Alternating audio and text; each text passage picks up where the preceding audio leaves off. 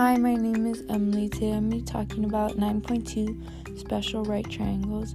My essential question is, what is the relationship among side lengths of forty-five, forty-five, ninety degree triangles and thirty, sixty, ninety degree triangles? So, in a forty-five, forty-five, ninety degree triangle, the hypotenuse is always two times as long as each leg.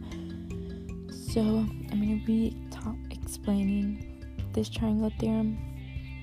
So we have forty-five, forty-five, and ninety. So I have forty-five on top, so I'll just basically go across from it, and that gives me W, so I'd write W.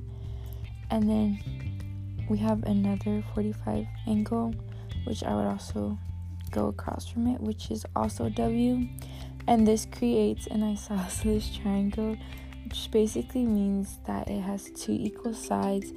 And because of this, um, I would go from the ninety degree angle and also go across, which would give me W times the square root of two.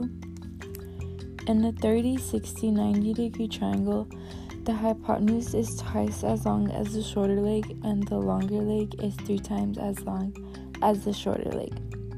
So if I have thirty, sixty, and ninety, I would look at the angles again and go across from it. So across from thirty is W, so I would write thirty, I would write W under, and then sixty, it's W times square root of three, and then for, and then because it has two equal sides again, I would draw, I would draw a line across from it, which would give me W. So thank you for listening, even though I suck at explaining. But yeah, thank you.